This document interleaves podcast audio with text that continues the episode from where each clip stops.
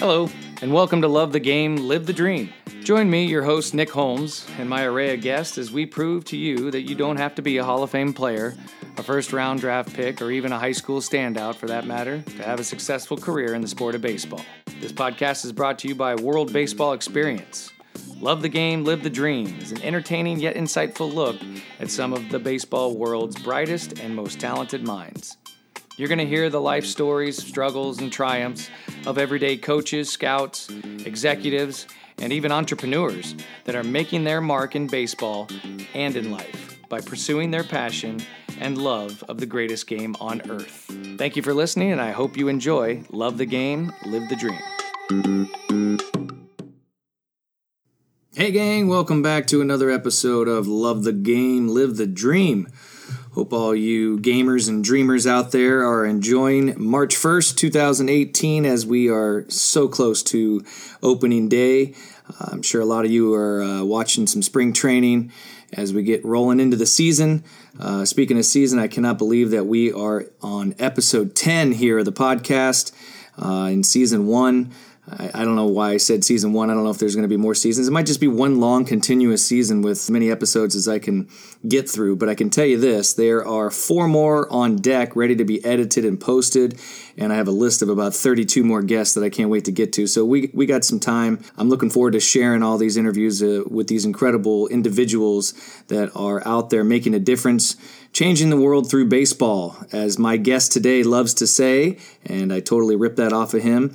He's just an incredible guy. Can't wait for you guys to meet him. His name is David Turgeon, and David is the uh, coaching instructor for the Pittsburgh Pirates down in Bradenton, Florida. Just an incredible guy. I met him last month at the American Baseball Coaches Convention. Got a chance to hear him speak uh, in our international meeting, a little breakout session with about 50, 60 people there, standing room only as they, they put us in kind of a small room.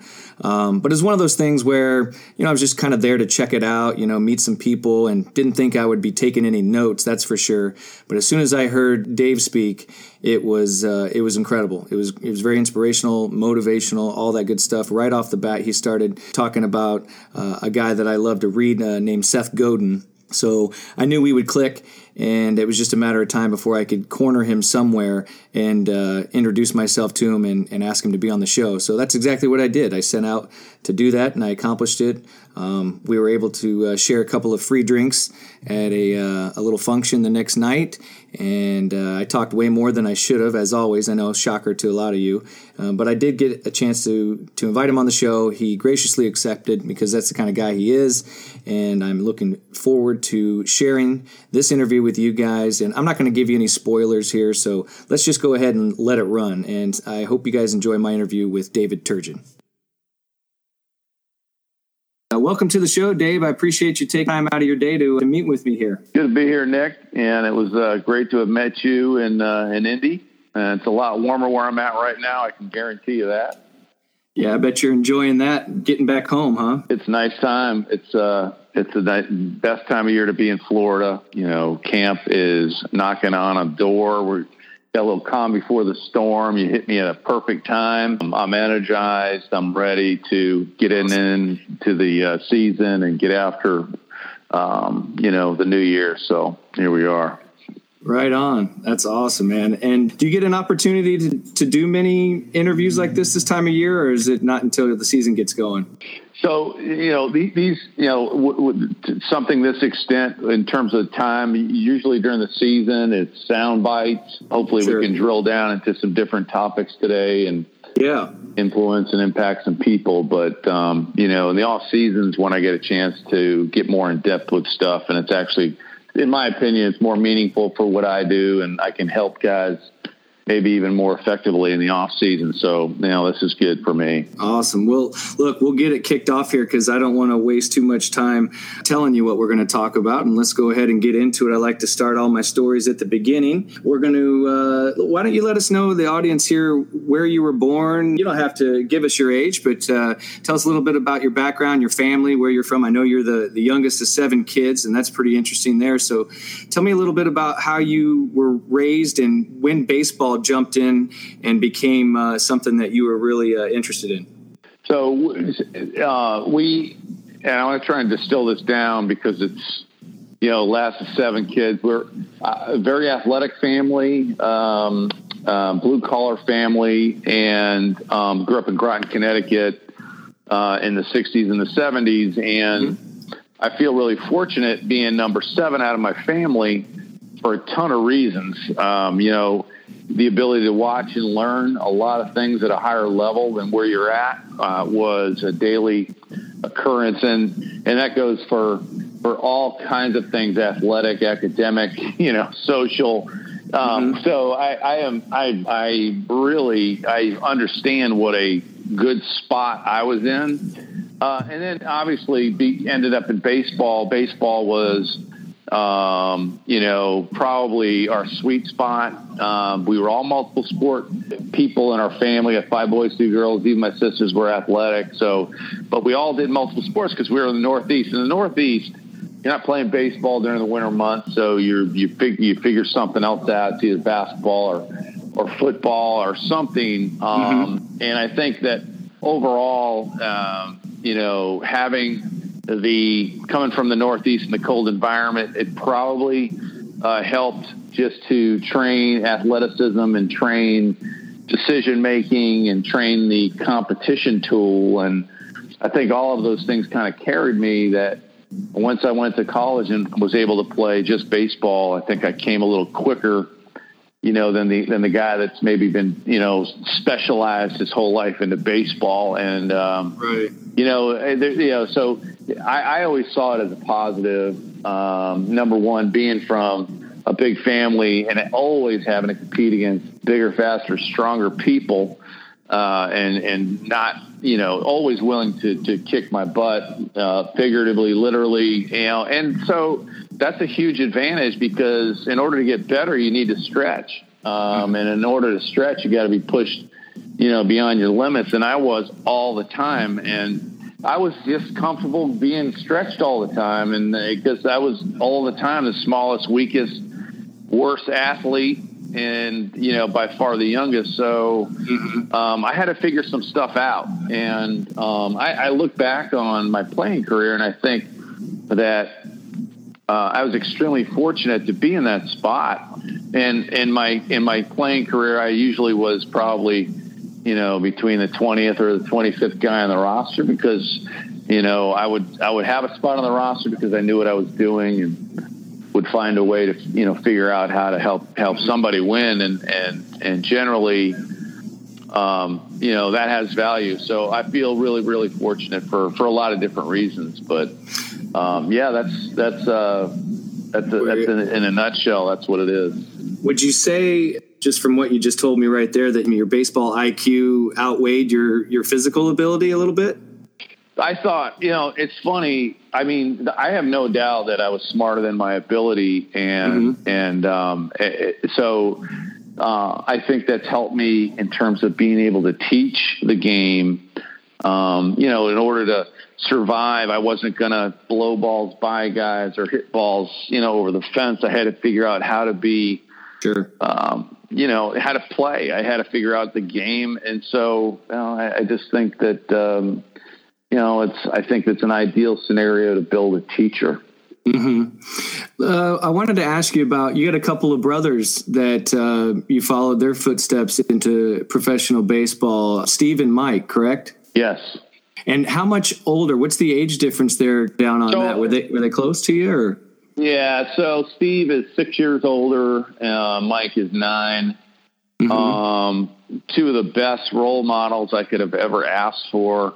Mm-hmm. Um, uh, I, you know, one of my sisters, two, both my sisters are athletic. One of them was an All America uh, in two sports in high school before it was ever fashionable to be a woman athlete back in the 70s. Mm-hmm. Uh, I think it was in 75 and 76. So, um, and so she, she, she added a ton of value and, uh, just, just, she's, she's an incredible, you know, person, obviously, but, uh, those guys, um, in terms of the baseball end of things, they were great role models and they were great teachers and they always, you know, gave me really good wisdom.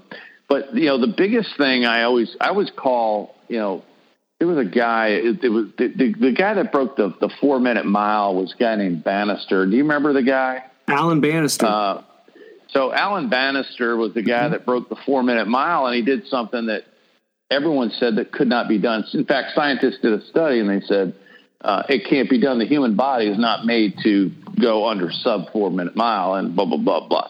So anyway, this guy Alan Bannister, he breaks the the uh, the four minute barrier. You know, within two or three years, it was like ten, and then twelve, and then you know now it's like I mean, it's crazy how how far under the four minute mile we are, but it was all because this guy Bannister just, you know, he didn't he didn't listen, and he, he just believed that he could do it. And he did it, um, and so I always look at, you know, these types of people as permission givers. Permission givers are people that make you understand or make you believe that you can do something and my brother Mike, who who was the second, third oldest in my family, he was my Bannister. Um, he he told me it was possible because he did it, and I never had a doubt.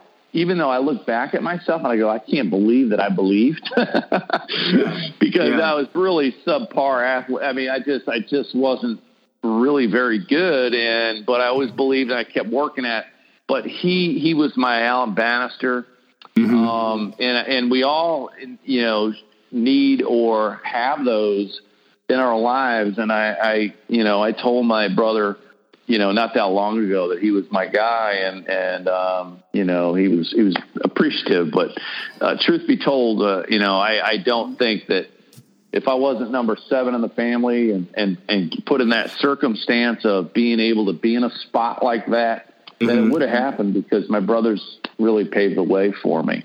Yeah, that's a great point. And I had to point out something right now too. I'm embarrassed I actually jumped the gun on that. Alan Bannister was a baseball player. That's why his name came. It's Roger Bannister was Roger the uh, Bannister. Yeah. So, so I, I, just so I immediately so went to I always, yeah. I always I always call my brother my Bannister, and I yeah. never even I never, never say by the first name.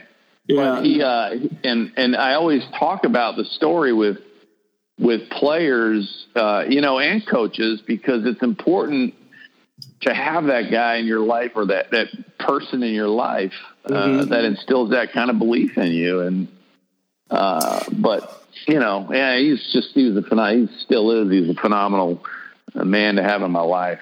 My one That's of my older brothers. Yeah, that's awesome. amazing. So going through again, you got a pretty extensive resume here. Thirteen years, you know, playing professional baseball um, on several different uh, in several different countries, and uh, you know, I'll ask a few questions about that. But going through you know your life as a player and being you know the younger brother of of some guys that had some some really good success with it and all that was was that something that you just knew you know, maybe as a teenager in high school or that you were going to be in the baseball world for your career, for your life? Or is it something that you went through, maybe made a left turn and then came back to it? You follow me?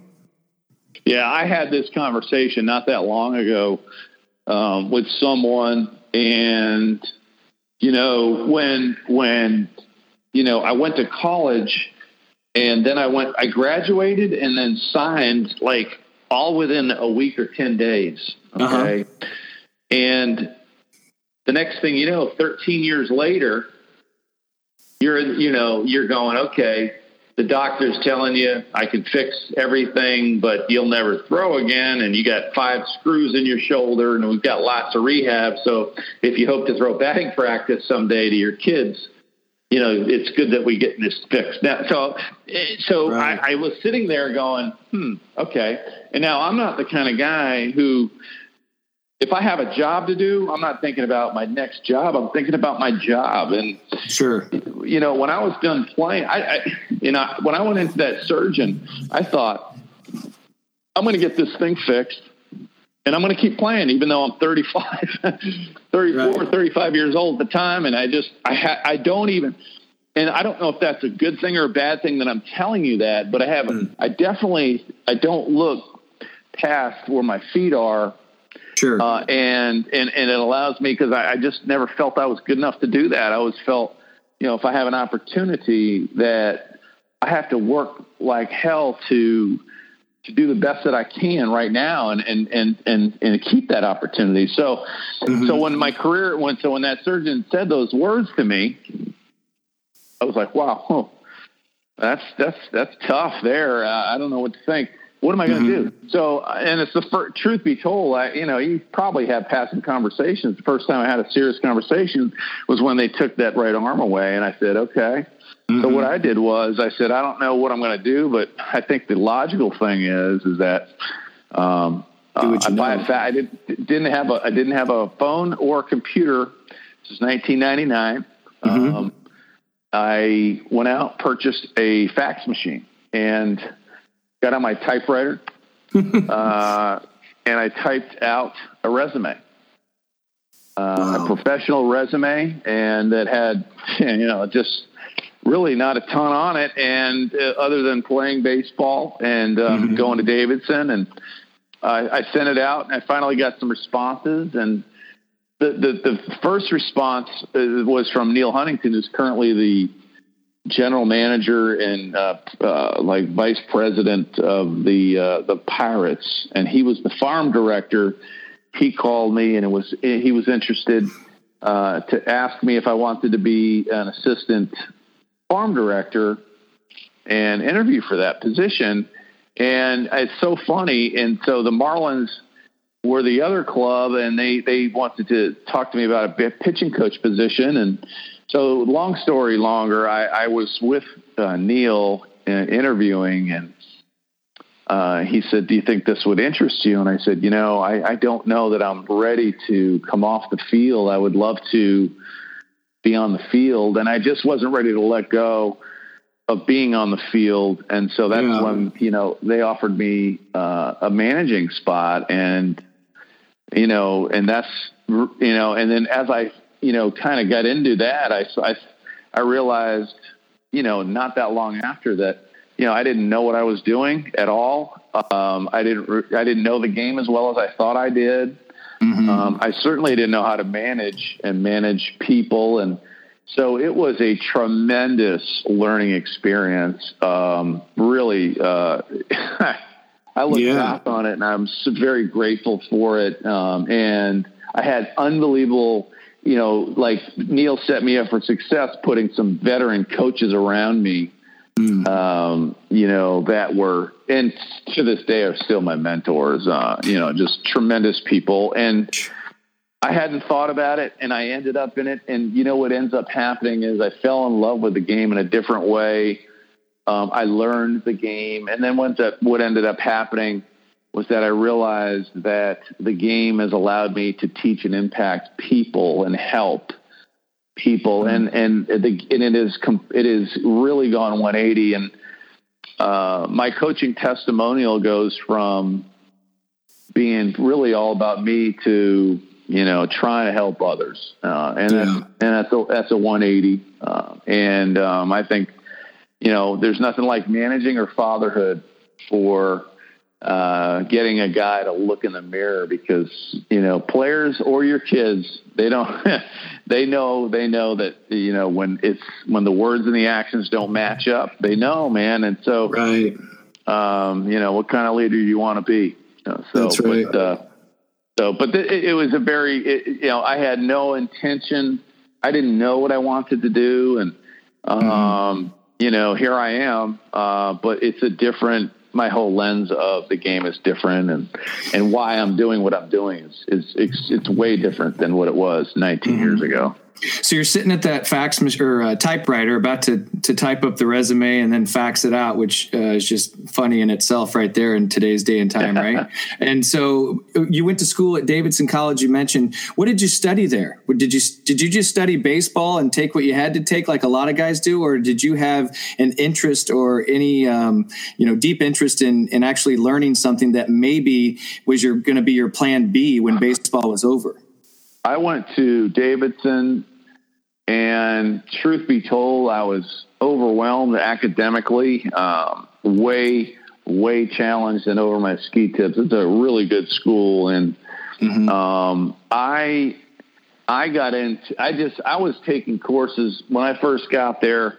I was thinking, man, I, I think, I hope I can finish, get my, my schedule done by two o'clock. Cause practice at three o'clock, and then I can get lunch. And mm-hmm. uh, there were no thoughts about what I wanted to be, other than oh, I get a chance to play baseball. However, I was a good enough student to to hang in there. So I uh, I ended up uh, in high school. I tell you that uh, history was a burden to me. I just it was I, I just never liked it. Um, but my sophomore year at Davidson, um, I met uh, I came across a guy named Dr. Parton who uh, made me fall in love with history and made me realize it was this story.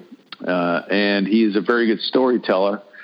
And uh, there's nothing like a story to help you make sense of things. And mm-hmm. uh, I look back on my experience in college, uh, whereas I learned, you know, a fair amount of, of, history, but really I learned the value of storytelling. And but uh, the history, and I've never stopped reading history books uh, mm-hmm. or traveling and seeing historical places.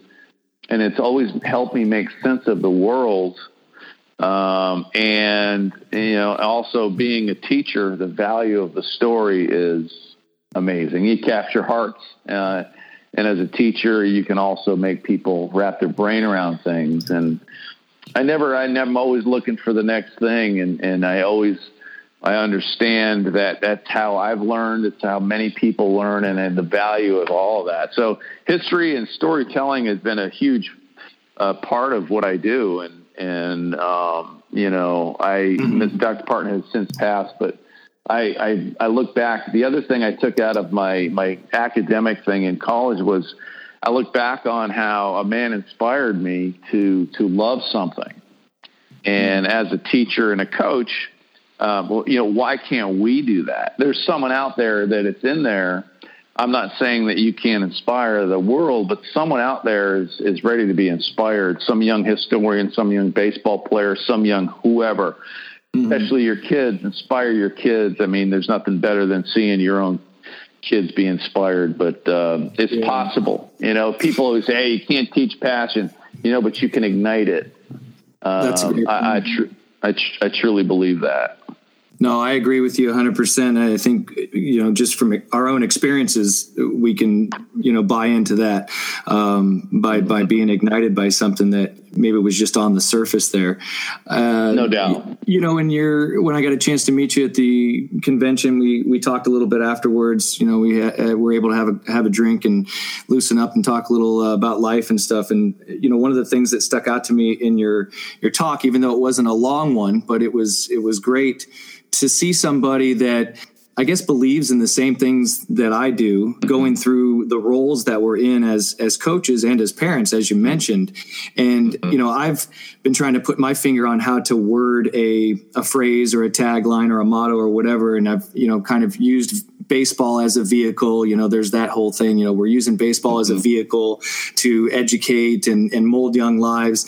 But when you came out of the gate with, we believe at the Pirates organization and, and you personally, that we're changing the world through baseball it just resonated right. through every bone and muscle in my body and I, I, wrote it down immediately and and I'm and I'm stealing the shit out of it just so you know Dave uh, as hey, I man, talk to as I as I great you know stuff. as I talk to other coaches and as I continue to move on down my path because I just think uh, you know again you just you put the words in the right order for me you know we're we, we're doing all those things but to simplify it you know we're changing the world through baseball. And we're we're, mm-hmm. we're putting ourselves in a position to you know to ignite the passion as you mentioned to pass on the uh, the wisdom and the knowledge from from our previous coaches and, and teachers and mentors. And i just i love it. And i, I know you do too. And I, I was really drawn to uh, to your talk because of that because i could tell just in in your voice that not only do you do this a lot, but I can tell that you enjoy doing it. You know, where sometimes we get into jobs and people do things and they're really good at it, but you know, at the end of the day, they go home and they can't stand it. You know, they're just they're not happy with they're not getting any full, full fulfillment or any joy out of it, but they just happen to be really good at it. And I think that's uh, one of the things I know I love about this game is that as I get a chance to talk with guys like you, is it, it just makes the enjoyment of it that much better, you know, and it just re- reassures you that you're doing that you're doing the right things. And um, so I was going to jump into a, a little bit of, of, outside of that, and that's why I asked you about you know what you uh, let's say field you might have gone into if baseball wasn't going to be your path. And you know you studying in history i mean do you think you would have stayed in, in the education uh, world and, and maybe become a teacher? Was would that have been something you had been interested in or do you think about that i found my teacher's heart when during my minor league time uh, before i went overseas and then came back uh, I used to substitute teach at the local high schools, and that was part of my gig. I did that, and I parked valet, and uh, you know, just trying to make ends meet in the off season. Um, mm-hmm. But I found that I, I truly enjoyed helping kids because what ended up happening is, you know, I was I was substituting, and then I ended up tutoring some some kids in in different subjects at the high school level and then uh, I ended up uh, this my second off season back in Connecticut. The uh, principal asked me if I would be interested in uh, taking on a full time special ed tutoring position where you know some of these guys are you know, have some special needs in terms of being medicated, but they were some of them were super highly intelligent guys, but they offered super challenging mm-hmm. teaching opportunities, if you know what I mean. So sure. I, uh, I was like, and the first thought that comes into my head, well, that pays how much a day? You know, so yeah. I, again, I'm like, sure, I'll do that. And, yeah. Um, but well, what ended up happening in, and you can look at this any way you want, but I, I seem to connect with those kids really well. and, and I like it. Yeah. So I, um, I ended up finding a little niche, um, you know, and I, I kept doing that as I was playing as well. And I remember going into my off season thinking, you know, oh man, now I get to go teach and uh, you know help some kids. And I think I think it just fell into you know my natural uh, way of thinking and you know having a teacher's heart. Um, I, and again, um, I, I don't view myself as a coach any longer. I truly look at myself as a teacher, and I, I don't I don't doubt that uh, for a second that I would be in the education field. Mm-hmm. Um, I might be a high school coach, or um, you know, I always someone always asked me recently, "Hey, if you had a year off, what would you do?" And I'd take a sabbatical uh, to to study uh, and start a PhD, start a. book. There's so many things I would love to do, uh, but if I had a year, and how would I leverage that? And you know, it, it very little to do with baseball, but I, you know, it always comes back to the game that has I use is now a hook for me. So. I, and I, I have a deeper love for the game today than I've ever had, and it's just so many great things about it. But but the teaching bug uh, got me when I was playing. I, I, I look back on that, and those days truly helped me. Um, they were super challenging. It was a different environment. Those are different guys you're, you're mm-hmm. teaching, and co- what's the difference between teaching algebra to a to a guy you know who is who has attention deficit disorder uh, than you know teaching a slider or the game to you know a 16 year old Latin American kid that's never been, you know, dropped out of school in the sixth grade. Right. Um, you know, they, they're both unbelievable teaching challenges. And uh, how am I going to get to this guy? Um, how am I going to help him? And and really, it's it's the same, different different cases, but really, it's all the same. You got to paint a picture. What, where's he at? What, what does he need? Uh, and then you know what, what do I? What's, what's my big picture vision for this kid? Let's how let's get him let's get him to his next dot. He's here. We got to get him to his next dot so he can continue to. But so uh, mm-hmm. I look back on those days and I really uh, value those days. And I look back at them and I go, well, a lot of things were born there, and for sure. Mm-hmm. Yeah, I was wondering if maybe you could share a little bit about some of what you talked about at that at that uh, that meeting as well when you in reference to you know coaches and how we sometimes uh, label guys when you were you were mentioning that about how yeah. it, it, seems to be something that uh, obviously you you grew up watching and then maybe even practicing a little bit and then now have have gotten beyond that but explain that a little bit how coaches can fall into that trap so late so coaches and again I and I, I include myself front and center in this we we look at a guy And because we've played so long and coached so long that we have this ability to see a guy for a short period of time and either A, put a ceiling on him and say, this is what he's going to be, mm-hmm. um, or, you know, he can't play a label, he doesn't compete enough label, uh, there's not enough bat label. Um, he is whatever label that you throw on guy, prospect, non-prospect. That's an unbelievable label to throw on guys. Right. Um, so so labels so labels are limiting number one, and uh, in a short period of time.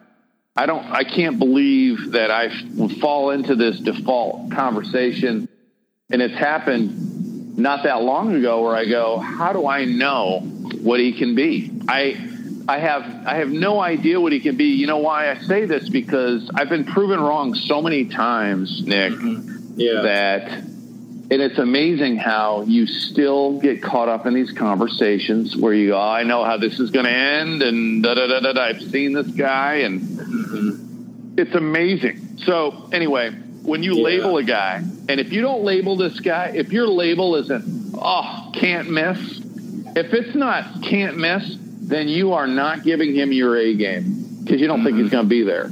Okay. Right. And instead of worrying about is he going to play in the big league, what you need to do is find out what dot he's at and get him to his next dot. And if you go beyond what dot is he at and get him to his next dot, then you've done too much. You can't possibly help him the way you need to help him.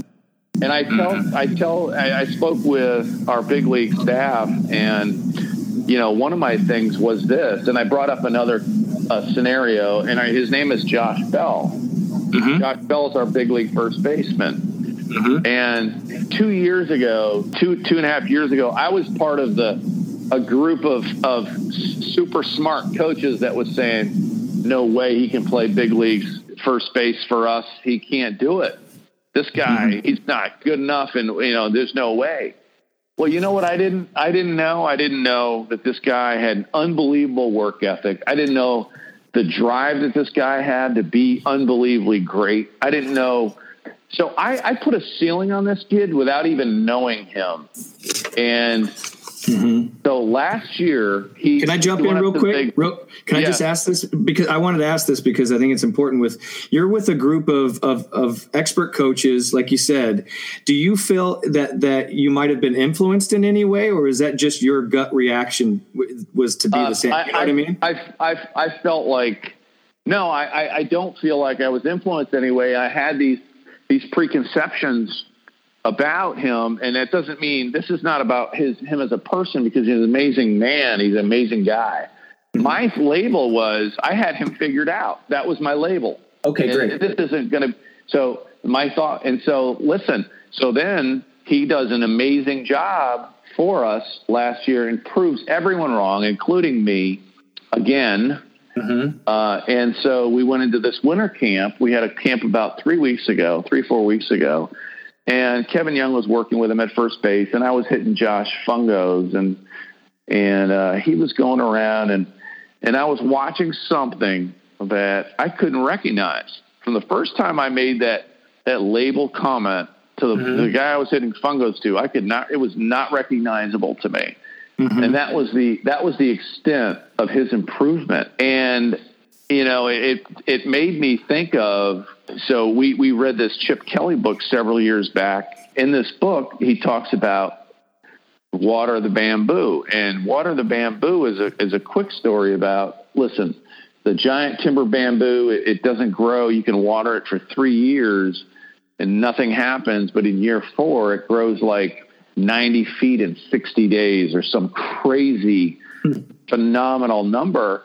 And isn't that just like player development? Because I've been proven wrong so many times, Nick, um, that that I I try to see guys, you know, in a growth mindset of of this is where they're at, get them to the next dot because you know what, they they have limitless dots that they can mm-hmm. get to. It's just about it's about how badly they want to get to it. And right. and this guy Josh Bell is a is, it, you know, obviously it's one of these big league stories, um, but uh, I, I am looking forward to seeing him at some point in his career. I think it's this important to him. I think he, it's he's so driven. I think I would love to see him receive a Gold Glove at first base, not just a Silver Slugger or an MVP. Right. But I'd love to see that, and and on that day, I'll be like, you know, this is this is amazing because really, you know, when you label guys, you you you, immediately your your brain uh, doesn't allow you to give him everything that you have to make right. him and help him, um, and it's just it's not it's I, I it's just it's not responsible uh, as I, a teacher. So yeah, that that is a, that's a yeah. that's a huge conversation for me, and I have a I have many more stories like that. Well, I'm sure. Um, yeah, I can imagine the amount of guys that you've you've seen prove you wrong along the way. You know, coaches and players. You know, I see that a lot in the scouting world. I'm sure as you do, it, and that was one of the things that always I mean, you know, it just kind of made you think. You know, you, you're sitting next to guys that have been around the game a little bit longer, and like you said, they they've seen how this movie's going to end, and there they are. You know, oh, he's not a guy, he's a guy. Da da da da da. And, and uh, I remember one of my first lessons in scouting was that we don't have a crystal ball. Nobody knows what this guy's going to mm-hmm. be until he plays himself out. And and again, you know, there's just so many great examples in history that you can go run down. You know, you know someone like Albert Pujols, you know, coming out of the junior college, uh, you know, ranks and. and if any scout thought that that guy was not only going to be an everyday Hall of Fame or, or an All Star, but you know a Hall of you know or excuse me, an everyday player, uh, not to mention a, a, future Hall of Famer. You know, if anybody, if any scout thought that, they they're lying, right? I mean, right? you know, no everybody labeled him as a you know not even going to make it to the big leagues. So those that's great stuff. Explain a little bit about your role in today's game. I, w- I mean i would love to you know we, we got so much to talk about in so little time but i wanted to jump i would love to get into uh, a little bit of your path in coaching. I know you spent a lot of time coaching at the college level level and then of course managing in the minor leagues. And and explain a little bit about what you're doing today with the pirates and your role as a, as a coordinator so uh, the past uh, four years, and then into this year. This year, my role is kind of morphed a little bit, uh, but um, it's been essentially figuring out what we're doing on the field, how we're doing it. Is there a better way to do it? And then to coach the coaches, you know, in those aspects. And I've been super fortunate to be around some really smart mental conditioning guys and some motor learning guys um, to learn about skill acquisition and how we can possibly train differently.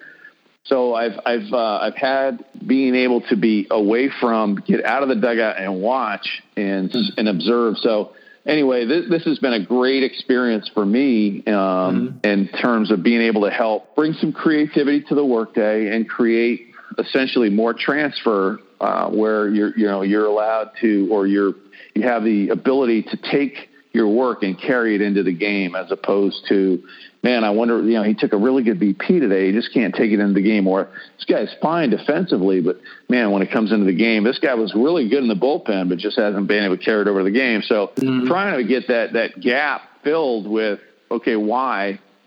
And let's, let's get, let's do better. And let's see if we can get guys transfer better. So, uh, that, that's been a huge thing of what I'm doing. And then, you know, instructionally taking some of those learning concepts that we're doing and be creative on the field and uh, create uh, some decision making uh, scenarios on the field that mm-hmm. are at game speed and to train uh, really the 15 seconds between pitches and the game awareness much more effectively. So th- it's been that's been what I've been doing for the last three or four years. This year is you know going to be a similar role. Spring training you know, kind of looking at what are we doing and how we want to train this base running, hitting, defense, uh, pitching. We have some creative ideas on how we can uh, get some more transfer from those areas into the game and how. So looking at how we're training it and then get them ready for obviously opening day in all their leagues.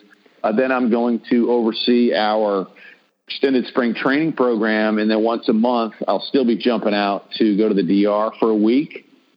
Uh, so I'll be coaching coaches but um, pouring most of the cement and rebar at the lower levels. And then mm-hmm. in, in, June, June after the draft, I will uh, I'll manage our GCL club, uh, which is our rookie club right here in Bradenton. mm-hmm. um, and I will and I will still jump out once a month to mm-hmm. to visit the D, the DR. And um, so this year, I guess it's a similar role, just more concentrated at the foundational levels. Mm-hmm. Uh, and then again, we and then back into instructional league in um, you know in September. Uh, be it'll be the same role there, but. So sure. yeah, I don't, I won't, I won't, you know, the only time I'll, I'll bounce away from, uh, Bradenton or the Dominican is to go to our meetings in Pittsburgh once a month with the coordinators. Mm-hmm. When you're, you know, strolling around the backfields at spring training, or uh, I say that like you're just you got all this time on your hands, right? but I mean, when you when you're when you're observing, you know, you're doing your job. You're out there trying to see what you can do to uh, to make uh, you know everything better. Do you uh, ever find yourself sort of stepping out of the role that you're supposed to be doing and maybe getting back into a coaching role? For instance, your job is to coach the coaches, correct? So right. Uh, if if you're you know if you see something that's going on in a player, let's say you're watching a catcher in a bullpen or you're watching a guy in the cage or something like that, do you find it difficult to not engage with that player? Or is it part of your role to engage? Explain to us like it, or is it your job to go find that coach and say hey here's what i'm noticing with this particular kid or this particular situation if they're you know doing bunts coverage or something like that. C- can you engage like that? Or is it more your job to stand off? And if so do you find that difficult one way or the other? So, so one of the so the one of the that's a that's a loaded question, but some yeah, some of the moment what what ends up happening uh, is that when you're when you're you know trying to help coaches is the, the number one thing you can do is is just watch them and um, yeah. you know and even if you see something that you you know you may or may not agree with you know you let it you know you just have to let it happen. That way you can you know you can talk about it. But um, sometimes there's the, the greatest way you, you know, how we learn? We learn by watching. And sometimes I'll jump in with a player or a drill or something um, so the coach can watch. And um, it's a great way of teaching. So, you know, without being intrusive to, you know, their, you know, hey, this is, you know, this is their deal. Right. Um, you know, I might, I may or may not, you know, ask permission. Hey, you know what? I got some crazy ideas on um, you know, how we're going to train this bunt defense today. And this is what I was thinking. And uh, let's give this a shot. I know you haven't seen this. I, will I'll try it. Let's see how it goes. However you want to put it, right? So, sure.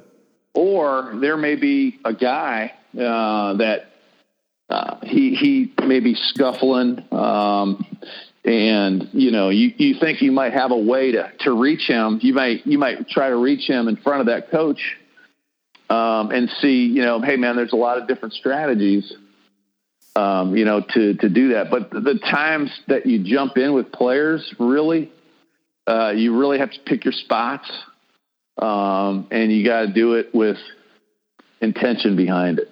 Mm-hmm. Yeah, yeah, I mean, it, you know, yeah, you, really, it, truth be told, and I heard this a long time ago, but the mature coach can walk by the, the, if you're a pitching coach, the mature coach can walk by a bad delivery and uh, and let the kid figure it out or not. And right. uh, if, if, if, the timing is right, um, and the same goes, you know, for for when you're you know trying to talk with coaches is you know what's the timing and you know you, you want to get in there you want to give them the fish all the time instead of letting them figure out how to fish so mm-hmm. it's the same it's really the same it's all about timing and feel yeah. And, um, when you want to do that. Right. So you've got uh, the first day of big league camp is tomorrow, correct? It is. And this is, uh, you know, one of several that you've been through as a player. And uh, I wanted you to share a story. You, you were going to tell me a little bit off uh, air before we started, but uh, I wanted to save it for the for the interview here. Tell us the story about your first big big league camp uh, as a coach. So uh, I think it, I think it was five years ago where uh, it was my first first big league camp, and Clint Hurdle is our manager. Mm-hmm. Um, it is uh, I was uh, we it was pitchers and catchers. However, there were a lot of early position players there. And what ended up happening uh, is that when we finished what we were doing with the pitchers and catchers as coaches, we would go and help out in either throw batting practice or shag for the position players. So uh, Mike Pagliarulo, uh, who's who's uh, no longer with us. I want to say he's with the Marlins now, but um, uh, we're we're out in left field. Um, you know, talking about whatever we're talking about, and we're shagging, shagging, and BP is going on.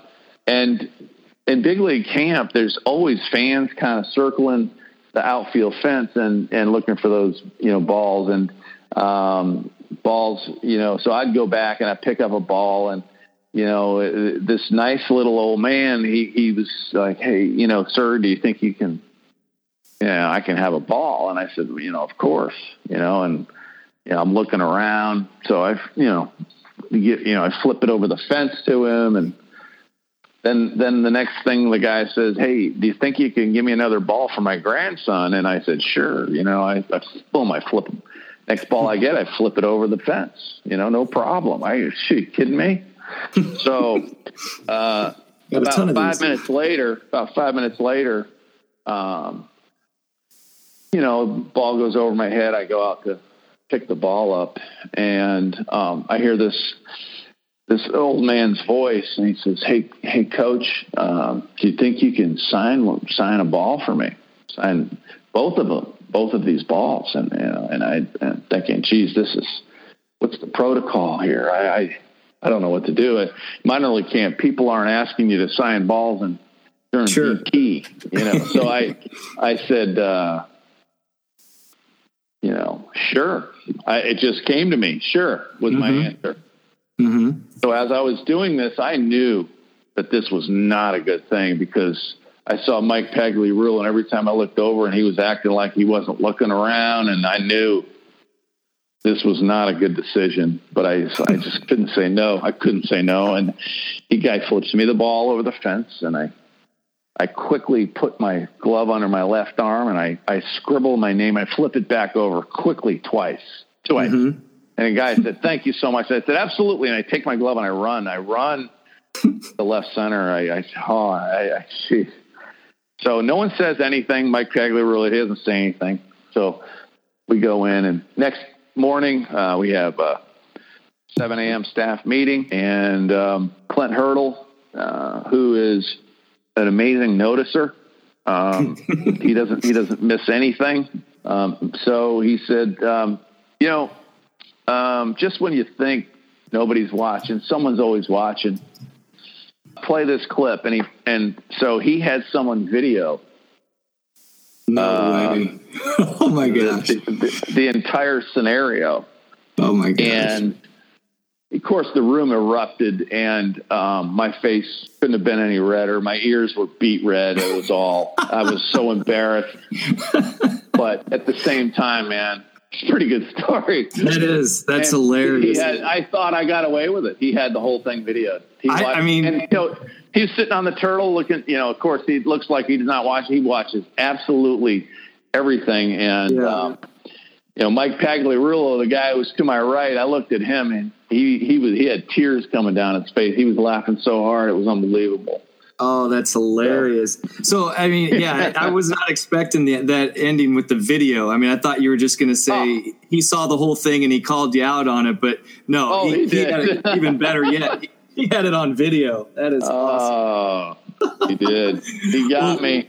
That's great. Good story. Well, look, I know you got a bunch of other stories. I wish we had more time today, but I uh, I will wrap it up here. I got a quick little game I like to play here. I started it with. Um, with Corey the other day, Corey DeHaan, and it's just three three rapid fire questions for you, and then uh, I'll let you uh, give us some parting words, a little bit of advice um, to the audience here. But this is just uh, three pitches. You get a fastball, you get a curveball, and then you get a meatball. Okay, so. Uh, first pitch here, fastball. I'll let you decide if you want a two seam or a four seam here, but it's uh, a real easy one here. Toughest pitcher that you ever faced in your playing career? Who was it? Rudy Seanez. Rudy Seanez. And where were you? What level were you at then? And, and what made him so tough? Uh, Carolina League, eight, 1989, and I've, I've seen different stuff left, right. Uh, mm-hmm. it, but it was um, it was the first time I had seen 100 miles an hour, and, wow. which is a significant jump under bad lights. And Wow. Uh, he he was, and you know, it was it was a five ten right hander that threw a hundred and pitched Jeez. a long time in the major leagues. But looking back on it, I mean, I thought I had a chance. I just yeah. really didn't have a chance.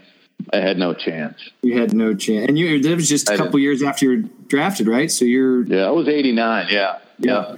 So okay, second pitch here. I'll throw you a little curveball here. Uh, what is your favorite? I don't want to say favorite, but what, what, book do you recommend? I know you're an avid reader. What book do you recommend the most to your players and or coaches and friends?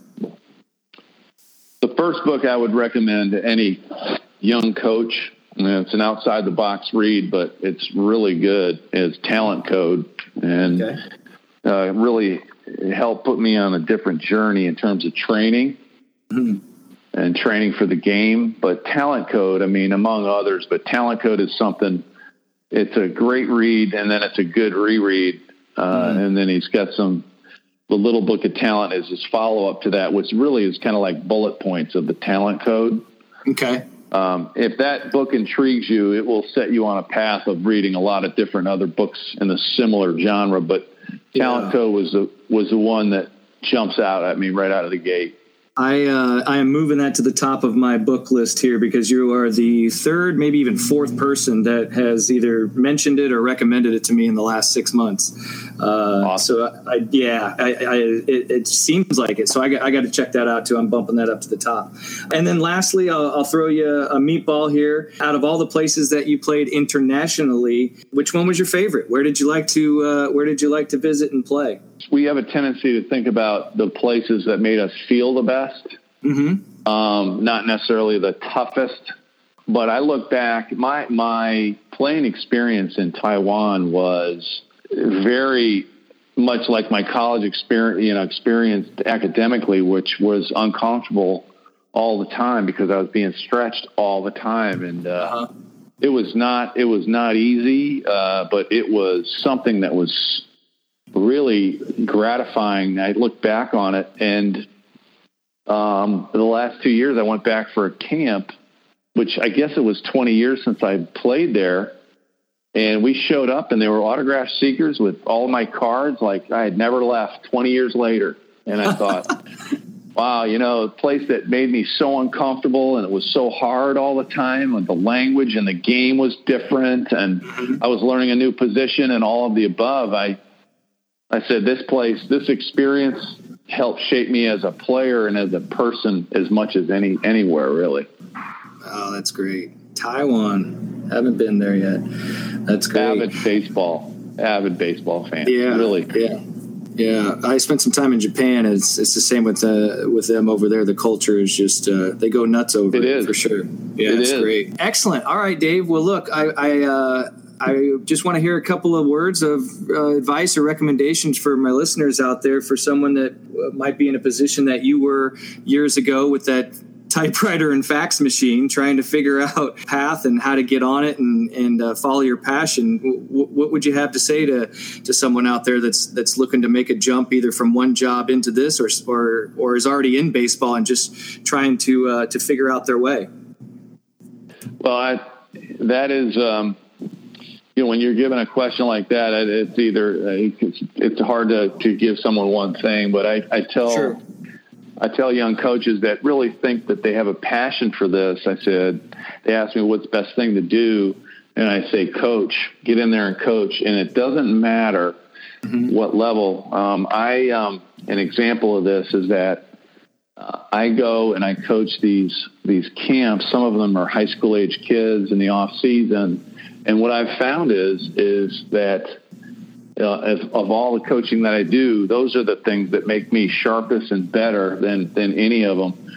You have to really truly understand things and distill things down for players, mm-hmm. um, and it helps make me a better coach. Number one, and number two at the at the higher levels um, it really helps as well. So mm-hmm. um, I think that if you know if that's what you want to do, and I always tell young coaches, I said, you best way to learn how to teach and coach is to get in there and teach and coach. It does not matter what level, mm-hmm. um, you know, because coaching is coaching, right? And um, you know, if I had a second thing to give them, I said anything you can get your hands on and read it and expand your mind, uh, that would be the second thing. But those 2 mm-hmm. things for me are the key. Great stuff. But there's nothing like experiential learning.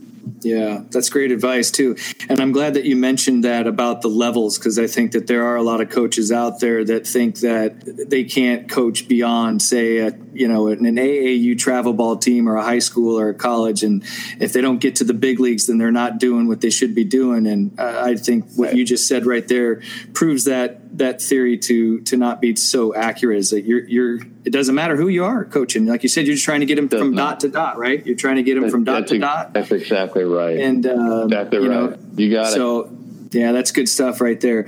Well, Dave, man, I, again, I can't thank you enough taking time out of your busy schedule. I know you got a big season ahead of you, and um, hopefully down the road, maybe we can connect again with a follow up interview after you've had some time to get your feet under yourself and get the season going and all that good stuff, and we can hopefully give you a, a shout back and get some more some more coaching gems from you, man. I really appreciate it thanks for the chance to to make a difference, uh, Nick. And it was really cool to reconnect and totally enjoyed meeting you in Indy. And um, I look forward to doing it again live with you, man. Absolutely, man. And uh, I will let you go for now. And I wish you the best of luck in this upcoming season. I'll be following the Pirates a little bit closer this year now that I have a personal uh, connection. So uh, thanks again for your time, Dave, and uh, wish you all the best. We'll talk soon. Thanks, Nick. See you, buddy.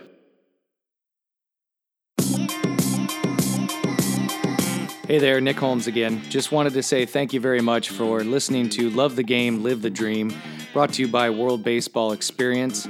And if you get a second, please head over to worldbaseballexperience.com and put your email address in there. Subscribe to our free newsletter. It's not really a newsletter, it's just me collecting your email address so that I can send you uh, updates and new podcast information, maybe some photos and things like that. But don't worry, I don't have the time to spam anybody, so I promise that uh, I'll only be sending you quality information. well, maybe not so much quality, but entertaining nonetheless. If you enjoyed today's episode, please pass it on to all of your seamhead friends out there, your baseball enthusiasts. If you didn't like this episode, then you're probably not still listening. So I appreciate your time. And once again, this is Nick Holmes signing off. We'll see you next time on Love the Game, Live the Dream. Take care.